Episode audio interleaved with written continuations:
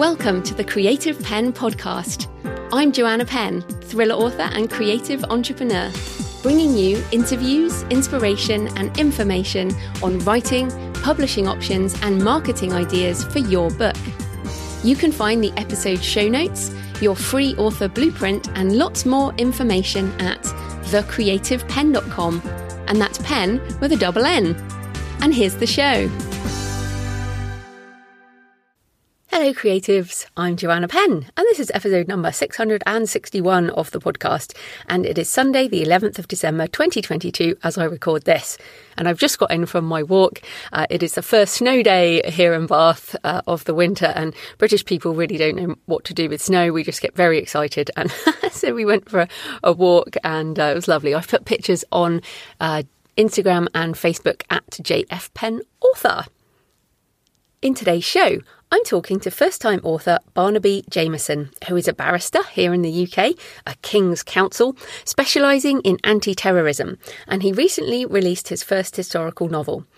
Barnaby is very well connected in the literary world and considered doing a traditional publishing deal, but decided to go indie. And he talks about what he learned, what he will do better next time. Um, and a lot of people wanted to know more about the first time experience of self publishing. And uh, it's very interesting also discussion on the value of intellectual property and why obviously Barnaby's a lawyer, so he understands this kind of thing, but very important for us to know about. I'll talk about that a bit more in a minute. But yes, if you are self publishing for the first time, remember you can get my successful self publishing ebook. It is free everywhere, uh, including on my own store, creativepennbooks.com, and also in audio and print. So, um, everything should be answered in there. Right, so the interview with Barnaby is coming up soon. In publishing and book marketing news, quite a lot going on. So, first of all, Draft2Digital can now distribute your catalogue to Smashwords.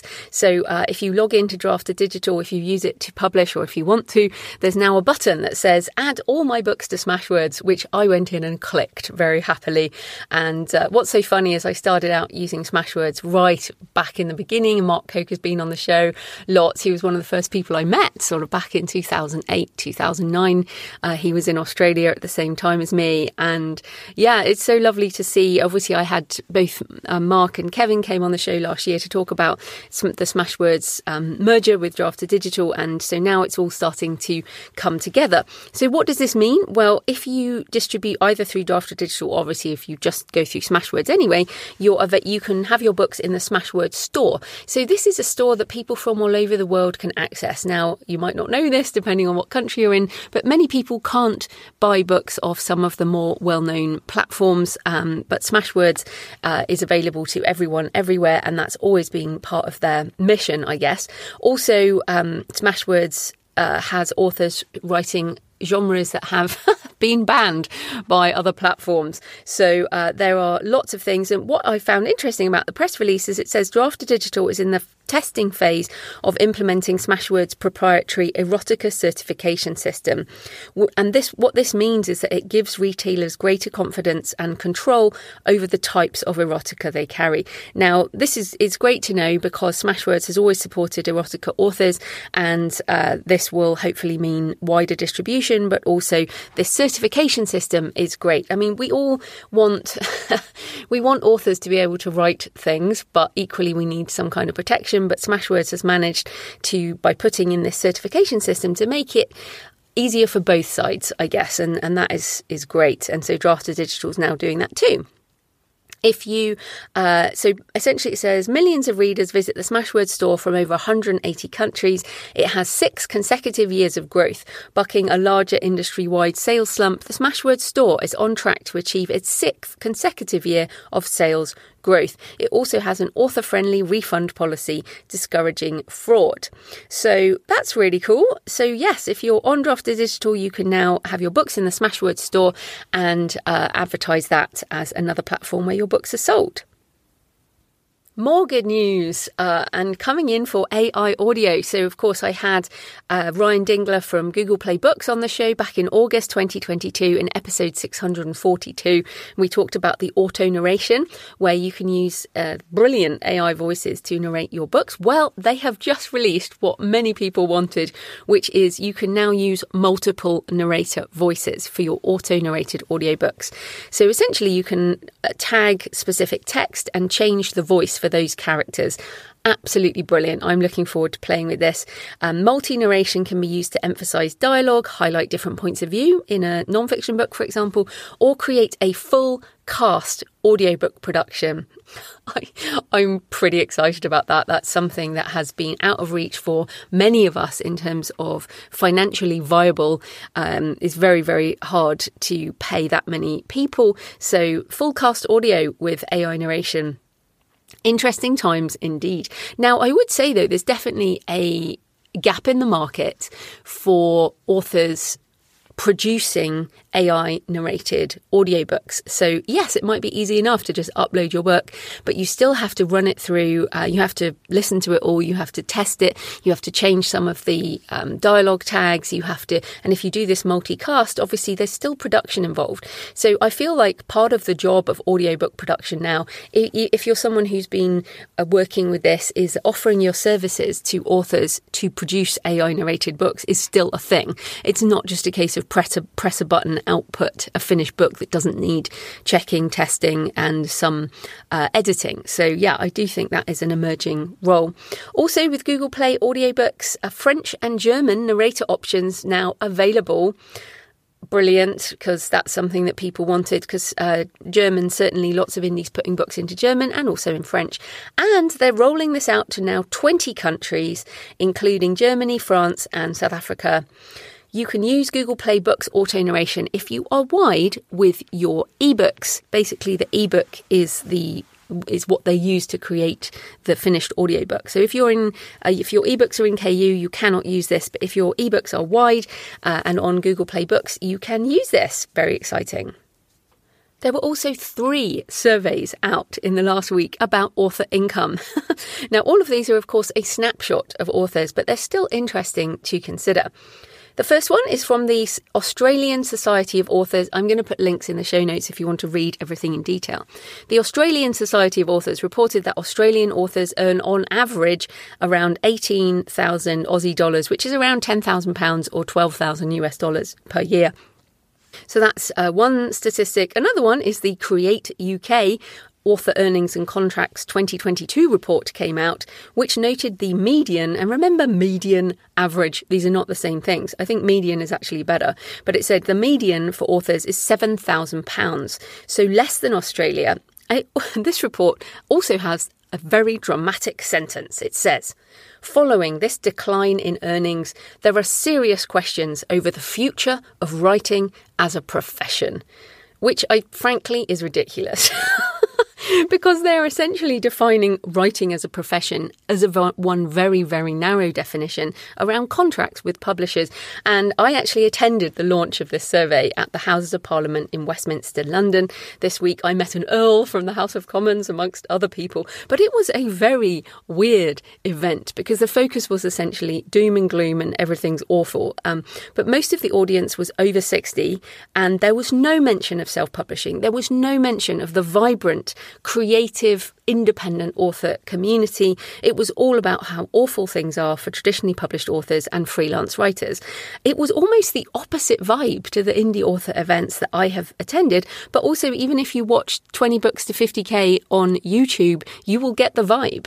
And I don't know, I, it's very frustrating because I want, I really wanted to kind of stick my hand up and say, hey guys, everyone, there's possibilities for you if you just embrace it. Uh, so it was it was kind of sad because I really wanted to open their eyes to the possibilities of what you can do. But yeah, it was. Um, I, this is why I wanted to report on it because I want you to read these surveys and I want you to make a decision as to where you want to be and what you want to do. Because to me, this is a choice. You get to choose your path now. Uh, there isn't only one choice. So please just educate yourself, understand what your choices mean. And yeah, things can be different. So, anyway, back to the survey. It says advances are becoming rarer, with almost half of all authors never having received any such payment. Now, this is classic because, of course, I have never received any such payment as an advance.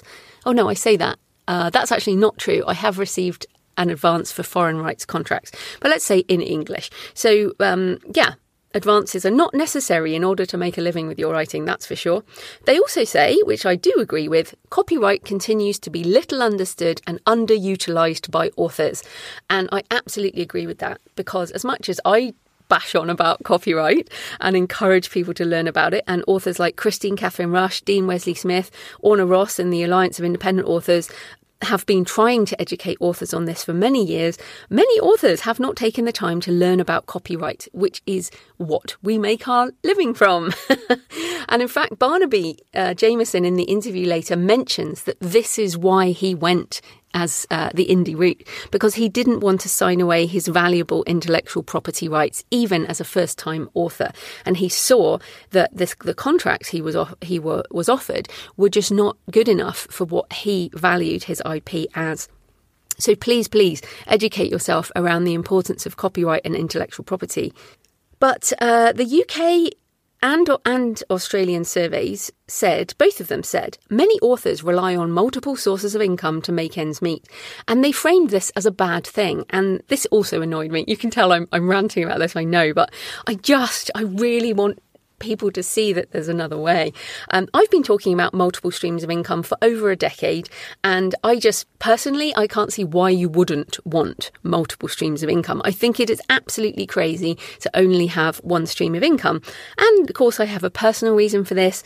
Back in 2008, uh, 2007, 2008 was I had one stream of income. It was my job, and then the global financial crisis hit. I got laid off, like many other people, and I did get another job very quickly quickly. But the point is, everything ended on the day some other company decided to stop my income. And if you only have one stream of income, say one publisher or one company um, or whatever, you you are at risk. So, to me, having multiple streams of income is a very good idea. And sure, if you traditionally publish, then having multiple publishers, multiple formats, if you're in KU, it's about having multiple series, again, multiple formats, not everything has to be exclusive. You can have multiple streams of income however you do this. And if you have a day job, then awesome. That's when you build your writing business up on the side, as I did. I did five years of having my day job and building up this business. But I have, at this point, I have very, very many streams of income. Uh, it is, it is not this business is funded by lots of different things, including you wonderful patrons. Each of you is a stream of income because if someone stops and every month people stop um, supporting the show, which I completely understand, and then new people join. And to me, that's where our future lies. It's not just in one contract that provides all the money, and and that's why these um, reports are damaging because they seem to in- insist that that's the only way. So yes, those are the two traditionally published focusing reports, which are pretty depressing. Please have a look at those. But then take a look at the written word media report, which is called The Making of a Six Figure Author How Authors Evolve with Their Income. And that's at writtenwordmedia.com, links in the show notes. So essentially, they have a really good breakdown of the different levels of income that authors make. And this is a per month situation. So, say under a thousand a month, uh, a couple of thousand a month, and, and so on, up to 10,000 a month, and then over 10,000 a month. And essentially, the bottom line is an author's income increases based on how many books they have in their backlist and how effective their marketing is. And most authors making over $10,000 a month, so a six figure income per year, have over 50 books. And to write this many books, you really need an indie author mindset and the freedom to write, publish, and market how you like. Most traditionally published authors will never publish over 50 books, but there are increasing numbers of indies who do this. And it's really, I mean, if you, if you commit to it, a bit like Dan Padavona was talking about the week before last or whenever that was. Uh, you know, it's a mindset shift. It's a I create things. I love creating things. I love publishing things. I just love this. And yeah, as ever, I'm more excited about what's going on in the indie space and our potential options in 2023. Uh, I'm, yeah, personally, I'm more excited than ever. And why I hate these doom and gloom reports is that they take away the empowerment of the author. And I want you to be empowered with the knowledge you need and with the inspiration you need to get your books out there. So you do also need to spend time on marketing. And again, I think one of the issues with these traditional reports is that they're sort of like, oh, poor us, traditional publishing is not doing enough marketing for our books, therefore it's their fault. But look, the reality is that marketing a book is a often a bigger challenge than writing because the writing a book, yes, it's a real challenge at the point when you're writing it. But once it's done, it's done and you've got a book, you've got an intellectual property asset. But the marketing of that book can be done for the rest of your life. And in fact, after you die uh, with your estate management. So marketing doesn't stop and has to be incorporated into your author life. The writing might be one and done, but the marketing never stops. And every successful author, traditional and indie, will tell you they have to market their books. And I've had many traditionally published authors on this show. Clare Mackintosh springs to mind even Tess Gerritsen, who's been published for year, many decades now, um, you know, very traditionally published, talked about marketing. So yeah, I just think the reality is that you have to do this yeah, authors, so talking about those who make six figures, have at least 45 books published, have 25 writing hours per week, have been publishing more than five years, spend more on editing and work with professional cover, cover designers, and spend about 17 hours per week marketing. So that's Uh, just a little bit more time writing than marketing, but still, you could say that's sort of 40% of the time marketing. With online marketing the most effective and in person events the least effective form of marketing. So please, enough ranting. I, you know how I feel about this. I want you to be empowered. I want you to make the money you want to make, but it is about the work we do. basically. And I know it doesn't suit everyone. I absolutely acknowledge that. Some days it doesn't suit me either, but thus is the job. So check out those surveys and decide where you want to be in 2023. Then learn what you need to know and put it into action. And every single thing you need to know is out there in the world for free uh, on my podcast, on you know all the podcasts that are out there, the Alliance of Independent Authors blog, um, 20 books to 50k at the Facebook group, the YouTube channel. It's all out there. So, yeah, we get to choose our adventure. In my personal update, I got my edits back from my editor for the pilgrimage book, so I'm in finishing energy mode there. I want to get the special edition print formatted with the extra colour pictures, the hardback, the flyleaf foil or whatever it is called so I can get a proof copy done and figure out the postage so that then I can finalize my Kickstarter. So there's lots to do there. Uh, I'm also going to be narrating the audiobook over Christmas, sorting all the extras out. So all finishing energy fun. But as I said, I'm definitely doing a Kickstarter for that for my direct sales approach. I also decided to get back to a short story I've had noodling around for a while. It, it's got around 3,000 words on it. And this is how I tend to write short stories. I kind of uh, or in fact, a lot of my projects, my fiction project, well, all my projects actually, I might start something, noodle around with it, and then I just don't feel ready. This particular story is around a war photographer, uh, a, um, a, sort of memoir I read a while back about around a war photographer, and I just puzzled me so much that someone would love that job so much, and also has aspects of my eye operation. I had laser eye surgery a few years ago, and so I think a lot about losing my eyesight, um, and so anyway, these two things are coming together in a story.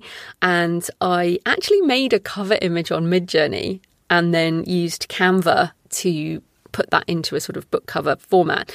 And I really love it. So I haven't shared it anywhere because I don't know, I just, I really love it. But lots of people playing with generative art, but this one just nailed it. And when I, because I was noodling around with it, with the doing pictures on Midjourney, and when this, when I found this picture, when I made this picture with Midjourney, I knew then I just had to finish this story, mainly because I want you to see the cover. so this is an example of how these tools help us be more creative. Um, but yeah, I've got quite a lot of editing to do because, and I still don't know how the story ends. which is a bit of a problem with a short story because the ending's quite important. But yeah, so that I'm kind of playing with that. at the same time. Uh, and as ever, I am doing an end of year promotion 33% off my ebooks, audiobooks, and courses. Uh, so you can, if you buy direct, so at creativepennbooks.com, use 2022 at checkout and you'll get 33% off my ebooks and audiobooks, not print because of course they have other costs involved. But yes, 2022 links in the show notes. And if you go to thecreativepenn.com forward slash learn, you can get 33% off my courses, including the AI assisted author, which may well be useful. Links in the show notes again. So thanks for all your emails and tweets and comments. Um, Christopher Hopper said, listening to the interview with Charlene Putney that just came out, listening to this podcast made me feel the same way as when I watched The Matrix for the first time. Amazed, energized, and eager to create more art with new tools. I couldn't finish washing the dishes fast enough to go find out more about Laika, uh, which is fantastic to hear. And I guess I'm really happy because I've only heard good things from you all about the response to ChatGPT, uh, to Midjourney. I have.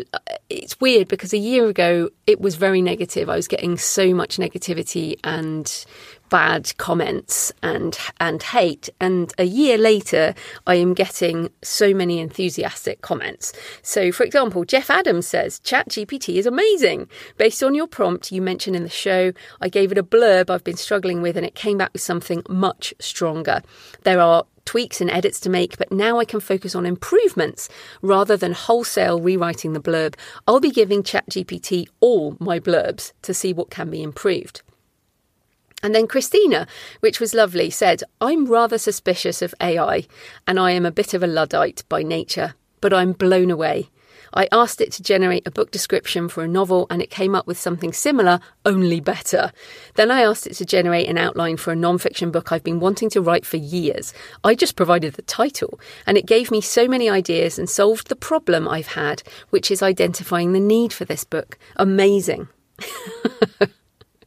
So, yes, and I've just had loads and loads and loads of comments like this. People saying it's like um, a virtual assistant to bounce ideas off.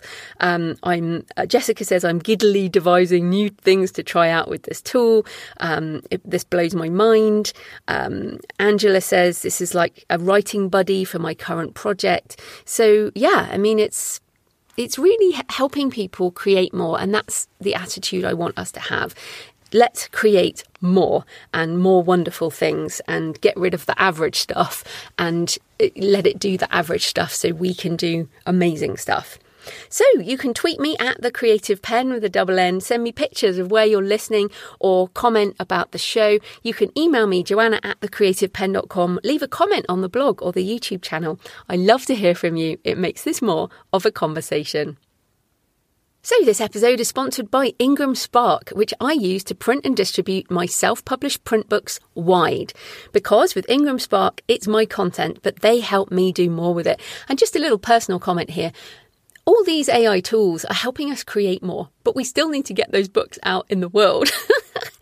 and what's awesome is the tools we have, like Ingram Spark, help us get our books out there. Uh, and I have actually seen on my Twitter feed um, about people who have written books with ChatGPT, used Midjourney to create the artwork and publish them just over since in the last week since they've been created. So it is um, uh, children's books, particularly, which the Midjourney does incredible um, pictures for. But anyway, back into Ingram Spark. If you publish through Ingram Spark, you will have access to over 40,000 retailers, independent bookstores, libraries, schools and universities, chain bookstores, and more across a global network of distributors, including bookstores like Foyles, Blackwell's, and Waterstones in the UK, bookshop.org, which has become very popular since the pandemic, Booktopia in Australia and New Zealand, Chapters Indigo in Canada, Walmart, Target, and loads of independent bookstores in the USA. And of course, it means your book will be available to order, but you still have to drive demand. But since having my books on Ingram Spark, I've had many of you send me pictures of my print books in libraries throughout the world. I've had my books sold at book fairs, conventions, and in physical stores like Blackwell's in Edinburgh, which was very exciting when we stumbled upon them one day. So you can choose to use returns, but it's not necessary. You can choose your discount percentage, and that discount is necessary. That's how bookstores make a living. You can also do bulk ordering, for example, back of the room copies for live events, or if you work directly with schools or bookstores, and I have had several bookstores in the USA and universities, in fact, order directly through me, and uh, you can just order them on the Ingram site and get them sent. So if you want your books available for bookstores and libraries, schools and universities, go wide with your print books. It's your content, do more with it. Head on over to ingramspark.com. And I have a special code you can use until the end of 2022. Use promotion code PENN, P E N N, all caps, for one free book upload, print, ebook, or both, if uploaded at the same time. So, uh, yes, all caps, P E N N, checkout. See, this type of corporate sponsorship pays for the hosting, transcription, and editing, but my time, as ever, is sponsored by my wonderful patrons. You are all amazing. Thank you for supporting this show for years and months. You are all brilliant, and it keeps me going. It really does uh, on the days where I wonder if I'm making a difference anymore. So, thanks to new and returning patrons this week William Sizemore, Ingrid, Melanie Parkinson, Deanna Roy, Victoria L.K. Williams, Scott Kavanagh, and Blake And I will be recording my Q&A for patrons only this week. Uh, probably. so get your questions in, and if you support the show, you will get the extra Q and A. And um, yeah, you really do get to ask whatever questions you like because it's kind of a private thing. And uh, yeah, so support the show at patreon.com, p a t r e o n dot com forward slash the Creative Penn. Right, let's get into the interview. Barnaby Jameson is an English barrister specialising in terrorism and counterterrorism. His first novel is Codename Madeleine, a historical espionage thriller. So, welcome to the show, Barnaby. Thank you, Joanna. It's a great pleasure to be here. Oh, I'm excited to talk about this. So, first up, you are a busy guy. You're a barrister with important cases. So, what got you interested in writing fiction and why write a historical novel? Yes, I am quite a busy guy. My life is one of extremes. And so sometimes I'm probably the busiest man in the kingdom if I'm in the heat of a major terrorist case. But then I do, because I'm now a King's Counsel, get breaks between cases. And so I can then find myself between cases having a little bit of time, maybe to go to Greece where I like to write, to have a bit of time to myself to do some some writing. So it's kind of in my life, it's feast or famine. Mm, and why a historical novel? Because I guess most people would say, oh, well, why don't you just write a terrorism thriller? Because that's what you know all about. Why historical? Yes, that's an entirely fair question. And maybe the terrorist blockbusters will come, but I think I'd have to hang up my wig first because I can't write them while I'm, I'm currently in practice. But I've always, in answer to your question, I've always been interested in history. I read history rather haphazardly at Cambridge, but it's probably the only subject that I showed any degree of interest in as a student.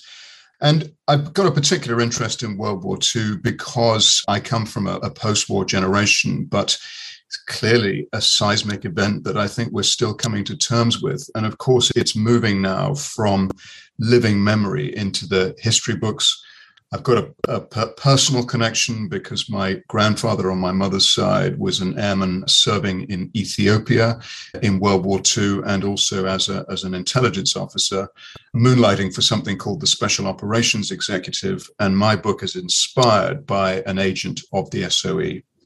Interesting. So, apart from that personal connection, how have you done the research? Because readers of historical fiction can be very finicky about what's what is exact. You're absolutely right. And when my book was edited, every single historical assertion or description was challenged at, every stage. And you're right, historical fiction writers do not suffer fools gladly. I read the effectively the official history of the Special Operations Executive, written by an ex serving SAS soldier during the war called MRD Foot, who's since died. And then I read a series of biographies of the various characters in the book whose stories I have fictionalized, but they are based 90% on, on real people. So, your writing process. So, I'm interested in this. I mean, obviously, as a barrister, you do a lot of writing as part of your job, but obviously, writing fiction is quite different. So, what did you learn about this different type of writing? How did you have to change things? One of the strange things about criminal work, which is the work that I do, is that it's probably more like fiction writing than any other part of the law, for the simple reason that in a criminal case, there is an opening speech by the prosecution, and then there are closing speeches from both sides. And a case is a little bit like a story. It's about an event that took place sometime in the past and is recreated in court. And the prosecution has to persuade the jury that what happened happened in a certain way. And the defense obviously have a job to try and dismantle that narrative.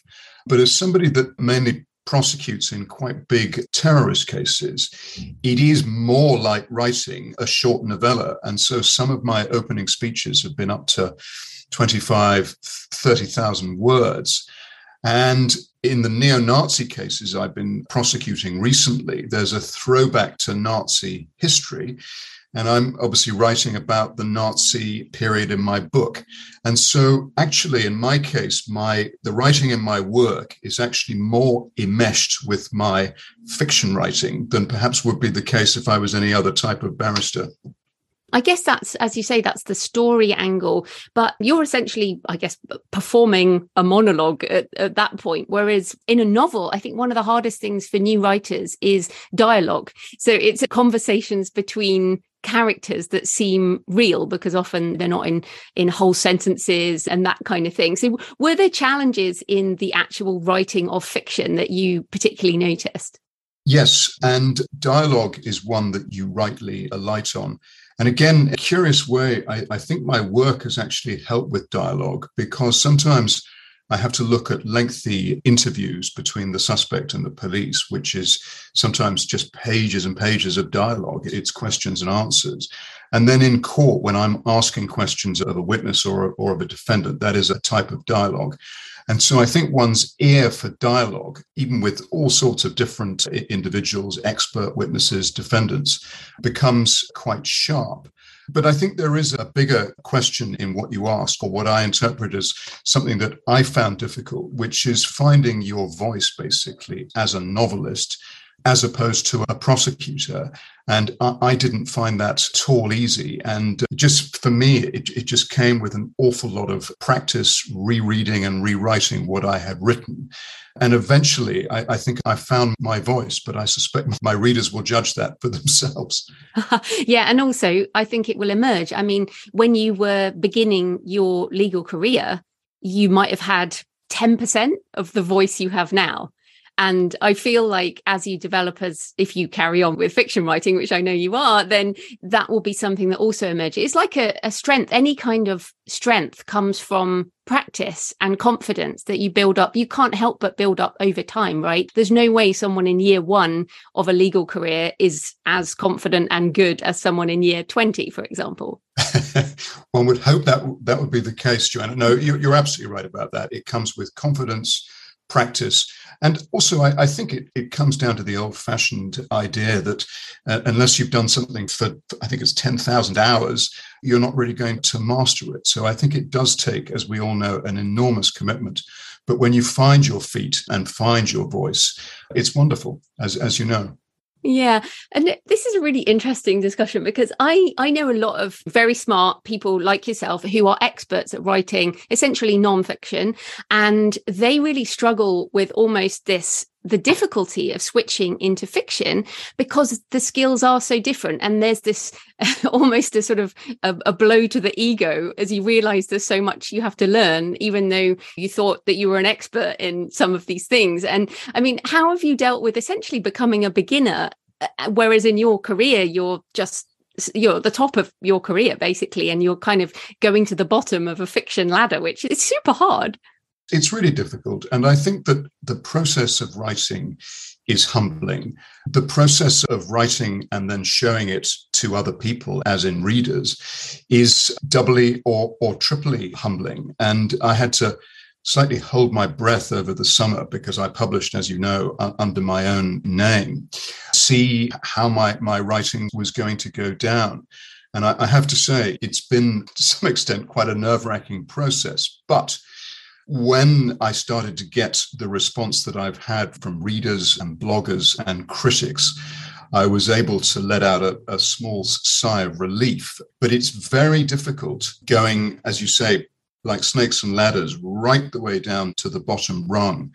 But I have found that on the sort of other side of the mountain, having now got my book out and published, it's really heartening and wonderful to see people actually enjoying my work, e- e- even though I am a rookie novelist, as, as you say.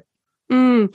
And as you said, you published under your own name, so this this is your name, and that, I mean that is a an interesting decision because, of course, if people Google you, you come up in different circumstances, I guess. So, why did you make that decision to use your own name?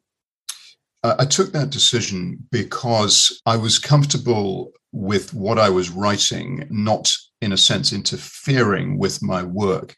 You mentioned a moment ago writing a, a, terrorist thriller.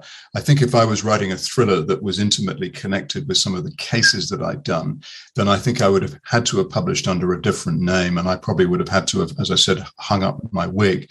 But I think that the writing that I've done is sufficiently disassociated from my day to day job.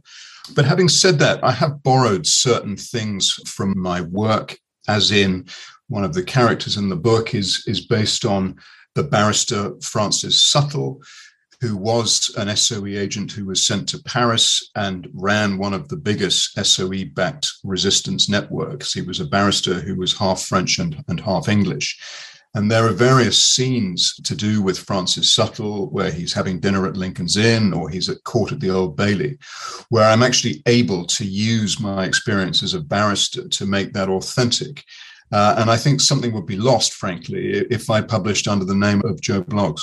Fair enough. It's a difficult decision. Okay, so let's get into the publishing side because you have a lot of connections in traditional media. You absolutely could have got a traditional publishing deal. So, why did you decide to self publish Codename Madeleine? Thank you. I did have various publishing deals or offers that were made to me, and I was in the extremely fortunate position of having a choice. I had offers that were made to me through the traditional route, both through an agent and also through simply personal approach from me. And so I was looking at the various offers that I'd had obviously very grateful for them.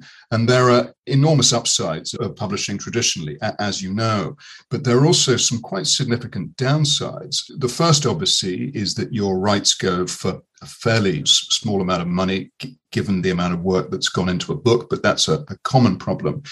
But for me, there were two other factors which I had to take into account. The first was timing.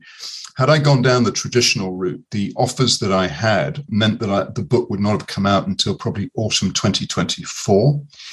And just in terms of my work, I had a juncture this year. This was the this was kind of the now or never moment for me. And so the timing was something that really pushed my consideration. And the other thing was this I'm lucky enough to have a friend of mine called Olivia Williams, who's a great actor. She's just been playing Camilla in The Crown. And she basically volunteered or volunteered herself wisely or unwisely to become the narrator. And it was just talking to various people that I realized that having the book read by somebody of Olivia's stature was potentially quite valuable IP. And so to that extent, I was actually, I became actually quite cautious about handing over the rights for a, a, paltry sum and actually hanging on to what was potentially some valuable IP. And so that really is what tipped me into the, the independent route at this stage. Mm, because, of course, traditional publishing contracts now include ebooks, audiobooks, and print. And I mean, most of them are not letting audiobooks go separately or ebooks go separately, right? You put your finger on it, Joanna, and I was worried, deeply concerned about ceding my sort of my queen on the chessboard. And of course, once you've got an A-list actor has done one book, then there's a good chance that else of her stature will read book two. I'm not going to give the name of the potential reader of book two, but it's somebody that we all would have heard of. Mm, I love how you you've leveraged your contacts in such a great way to go the independent route and I think that's brilliant. But just coming back to you said about valuable IP so valuable intellectual property and I mean obviously you're a lawyer you understand these contracts and the value of these things but many authors don't. So, how would you advise new authors listening, people who have never been off offered any money for their writing. And in fact, you hadn't been offered money, I guess, for your fiction before this. So, how can people almost look ahead to the value of intellectual property when they're completely unproven? I think it's a very difficult question. And obviously, as a rookie writer, if you submit your work to an agent, an agent likes it, takes it to a publisher. 90% of you is going to be so thrilled that you're going to be published that that is going to be the main driver of your emotion. The fact is that somebody is, is going to pay you maybe, I don't know, a small number of thousands of pounds for the rights and will then publish your book. But of course, the contracts, as you've rightly observed, are stacked in favor of the publisher and against the author. I mean, that's just the way of the world.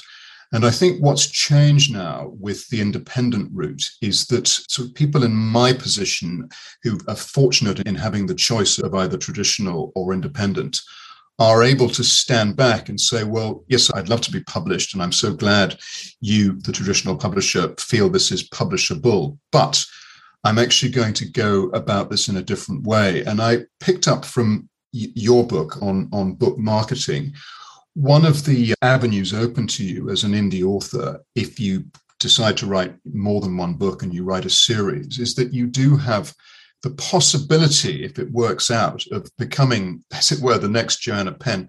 That is to say, that the CEO, their own creative endeavor. And I think for me, certainly, that, that is very exciting. And I've got more books in the pipeline, and I will review the position perhaps after book two or three and decide whether it's best to stay independent or whether it's best to hive some of the uh, publications off for traditional printing. So I'm just going to sort of watch and see. But I think for somebody going into the profession, they have to ask themselves, I think, some hard questions. Are they going into it purely for the love of the writing and sod the money? Or are they thinking, I'm going into this because I'm doing it for the writing, but I'm also thinking about a commercial career here? And if it's the latter, then I think that there's a strong argument for being quite reluctant to cede all of your IP to a traditional publisher for a song. I love that. I love CEO of your creative endeavor. I think that's yeah. wonderful. And, and certainly that's, I guess that's the route I've chosen. And um, so I know you wanted the book to be the best it could be, and you were absolutely concerned with quality. And the book does stand next to a traditionally published book anywhere. So, what publishing services did you use, and any lessons learned or tips for authors who were just starting out self publishing? Yes, I think the first thing to say is to underscore what you just said, which is that I think an independently published book should be able to sit on a bookshelf at the same standard of or better than a traditionally published book. I mean, that was the test that I, I set for myself. And the way that I, I, went about it was, first of all, I, I, had it edited within an inch of its life. I went to the Ink Academy in London, which is a, a wonderful service. It does creative writing courses, but it also has on its books some very good editors.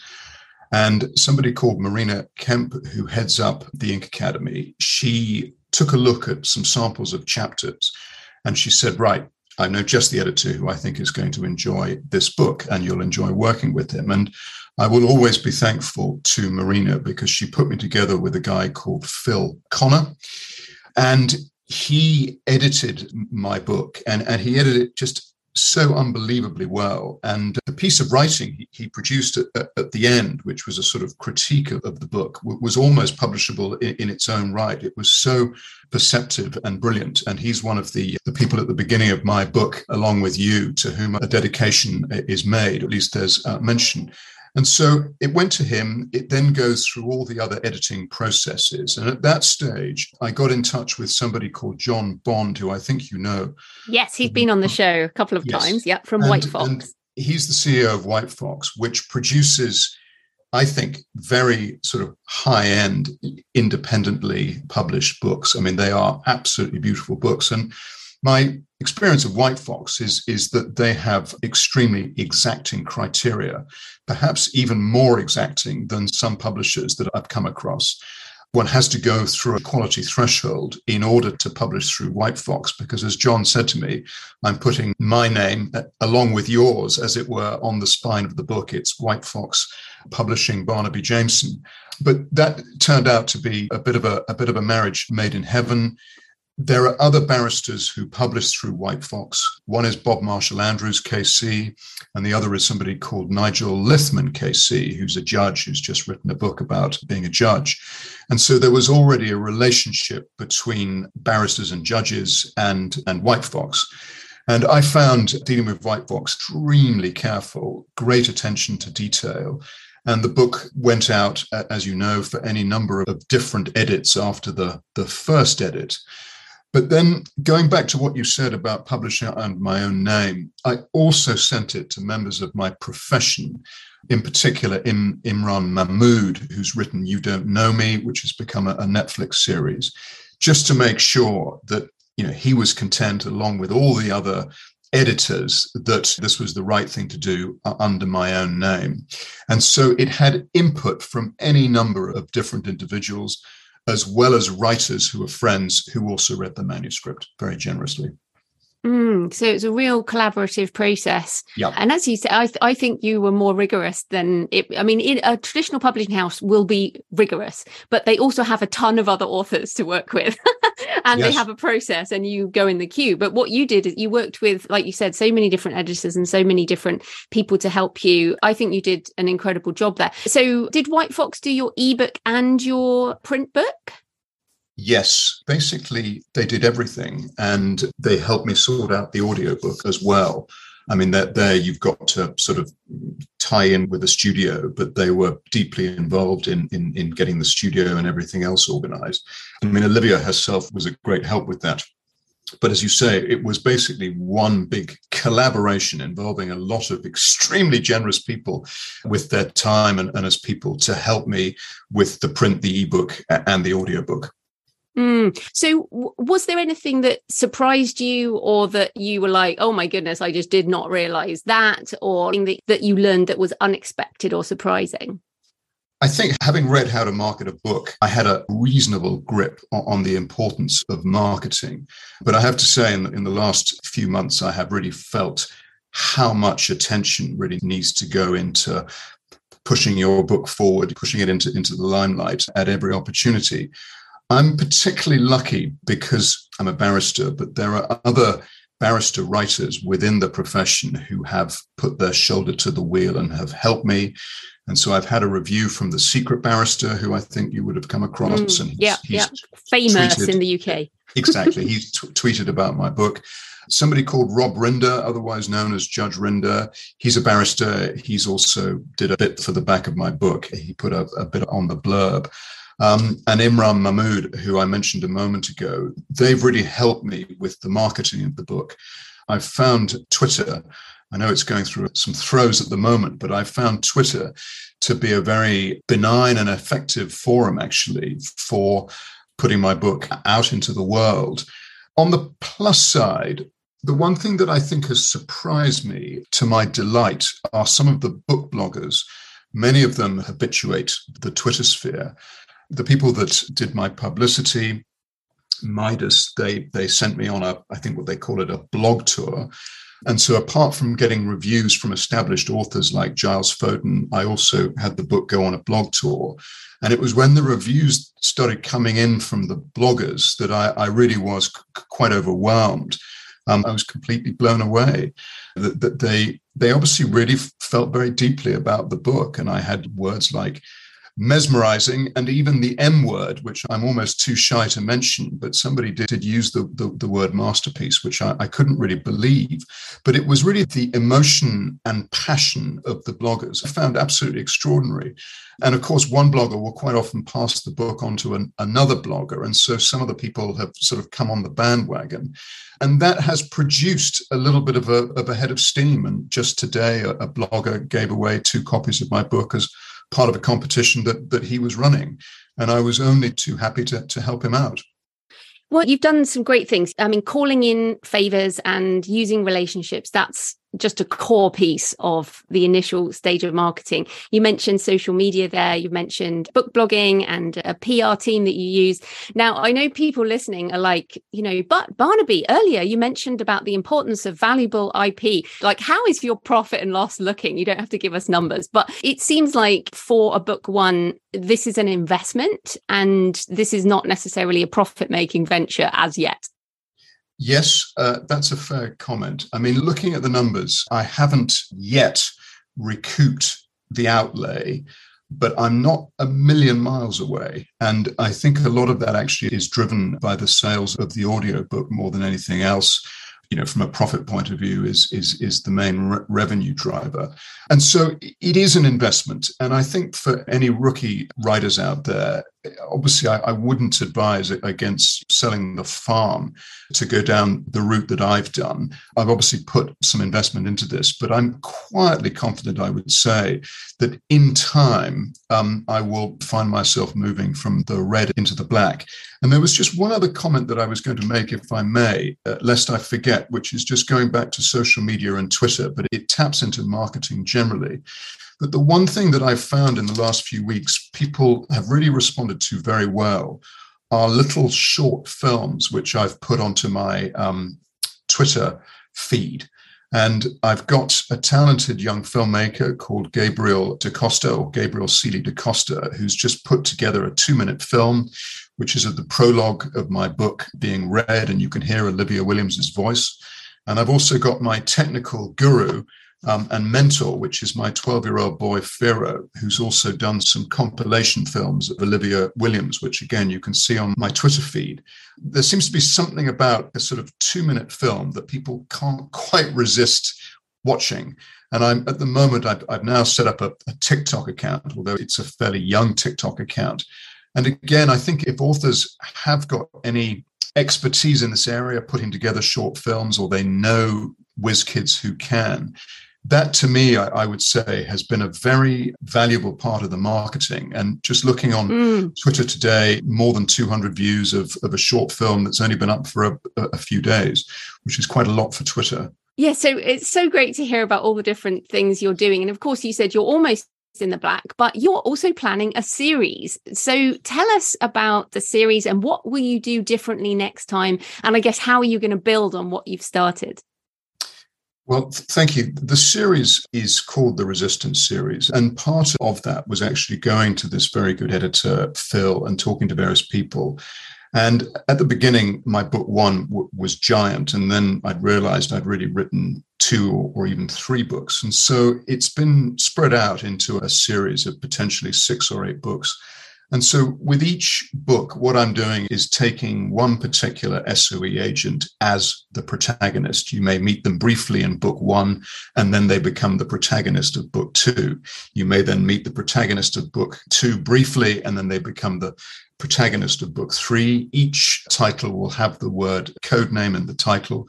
And book two, which is being written at the moment, is called Codename God Given.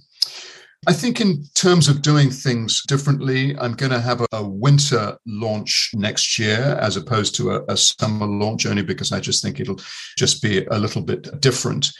Um, I think I will really up my game in terms of short films. And so, what I would like to do is to have a, a, short film going out on my Twitter feed, maybe every week when the book first comes out. Or what I'm thinking of doing at the moment is taking one character from the book and then making a short film about them.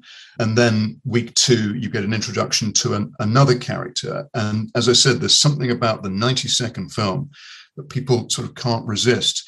And so I think really it's just trying to build on some of the small successes that I've had this year, building my relationship with the very passionate book bloggers, and then building my followers on social media. You know, I haven't at the moment got a mass following because I didn't really start this until I started to take my books out, but I would hope that my following, like yours, will grow as, as I grow as a writer. I'd like to beef up my, my, my website and rejig it so that potential readers can sign up. And I've got a bit of work to do with my web designer. But I think, in answer to your question, it's really building on the foundations that I've laid this year. Mm. So, have you got an email list? Have you been building an email list from that book one? The, the answer is I have to slap myself on the wrist here, Joanna. That's one part of my website that I've actually got to organize. And so, what I will have as of next week is a, a, system whereby if you sign up onto the reading list, you basically get a copy of your own of the prologue. But I've just got to organize that with my web designer. So, that's one thing that I'm, I'm a little bit behind on. And so, I hope that by next year, I will have a reading list at, that's been built from, from from now, effectively. Mm. Well, I, I, I, can actually hear some people are quite relieved that you haven't done everything perfectly because because I um, mean sometimes I mean people feel like there's so much to do. There is so much to do. Even if you're working with outsourced services, there's still you have to manage everything, right? With your job and your family and all of this. So the fact that you manage to not do everything is completely normal. well, thank you. Thank you for saying that, Joanna. And, and by no means have I done everything perfect. And as you rightly observe, I mean, you're learning all the time. I didn't know what Amazon KDP was to, to the very beginning. I didn't know anything. And in a sense, it's a relief to to know how little I did know. Had I had I um, at the time realized how little I knew, who knows what I would have done. But I think if you're willing, as you say, to learn and just to go out into the world, I found that the response has been positive because I think people respect the fact and admire the fact that you're putting yourself out there. Your book is an expression of your soul in the pages of a book. And I think if you've got the courage to do that, people do respond. I mean, you know this as an established author. And when they respond very viscerally, it makes everything worthwhile. And I did just want to ask I mean, you work in a very traditional industry, like you've mentioned your wig, and if a lot of people are listening outside of the UK, and um, I'll have to get a picture of you and put it on the show notes with, with all your gear on. But I mean, it's a very traditional industry and people respect tradition. So, what's been the response? You mentioned there that you have had a lot of great responses and friends helping, but have people, I don't know, looked down on you at all for self publishing, or do you feel like the so called stigma is, is just not there anymore? I don't think uh, it's really occurred to people, if that's the honest answer. I mean, I, I, think that unless somebody really knows about books, if a reader is somebody you know from the publishing world, first thing they'll do is is really turn to the first page and see who the publisher is. But I think most readers, if they see a well-produced book and some blurb on the back and some reviews, I don't think that they actually uh, are really that concerned ab- about which route you took it to market.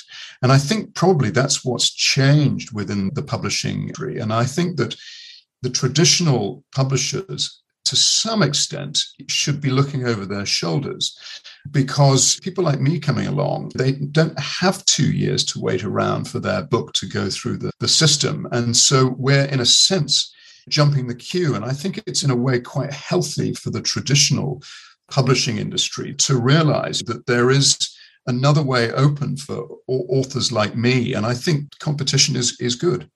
Absolutely. And then a final question. You mentioned earlier being the CEO of your own creative endeavor and going into the profession. So where are you going to be in uh, 10 years time? Is, is this the way you're going? Are you going to hang up your wig and become a full-time writer? Is, is that in the future? Well, I think the, the, truthful answer is I'm not quite sure yet. What I would say is that as a counter-terrorist prosecutor, you're living a life of such extremes that it's not really something you, you can do forever. And most of my colleagues have moved on into the judicial space or some other space because it's really not a sustainable life. I mean, it's a very re- rewarding one. But yeah, in, in 10 years' time, I think if things go to plan and I've got six or eight books out by that stage, and I have a miniature creative empire, I think I'd be very happy with that. And I take an enormous feather out of your cap and a leaf out of your book. And if I could emulate even a tiny amount of what you've done in this space, I think I'd be very, very happy and rewarded. Oh, you're very sweet. so, where can people find you and Codename Madeleine and everything you do online? Okay, probably the first port of call is going to be um, barnabyjameson.com. It sometimes comes out as barnabyjamesonwriter.com. Uh, and that will give you a pointer exactly where to go. There's a button you can click for Amazon and other outlets as well, but the main internet outlets are amazon.com and Apple. Brilliant. Well, thanks so much for your time, Barnaby. That was great. No, thank you, Joanna. It's been an absolute pleasure. Thank you for having me. So I hope you enjoyed the discussion with Barnaby and that it gave you some insight into why you might decide to go indie and some ideas for what to do if you're new to self publishing. And remember, if you need the basics, you can get my successful self publishing ebook for free on all ebook platforms and also in audio and print. You can also get it from my store, creativepennbooks.com. And remember, you can get 33% off at checkout using the code 2022 2022. And you can also get that at thecreativepenn.com forward slash learn for my courses. Links in the show notes. So, coming up next week, Jane Friedman and I discuss some of the recent changes in publishing and interesting news items, including the Department of Justice, uh, Penguin Random House, and Simon and Schuster case, which had some incredible insights into traditional publishing, as well as how acquisitions of these type of thing um, impact authors, because Simon and Schuster is being sold, um, why backlist sales are important, and how to use paid newsletters as part of your multiple streams of income. So, happy writing, and I'll see you next time. Thanks for listening today. I hope you found it helpful. You might also like the backlist episodes and show notes available at thecreativepenn.com forward slash podcast. You can also get your free author blueprint at thecreativepenn.com forward slash blueprint. If you'd like to connect, you can tweet me at The Creative Penn or find me on Facebook at The Creative Penn. See you next time.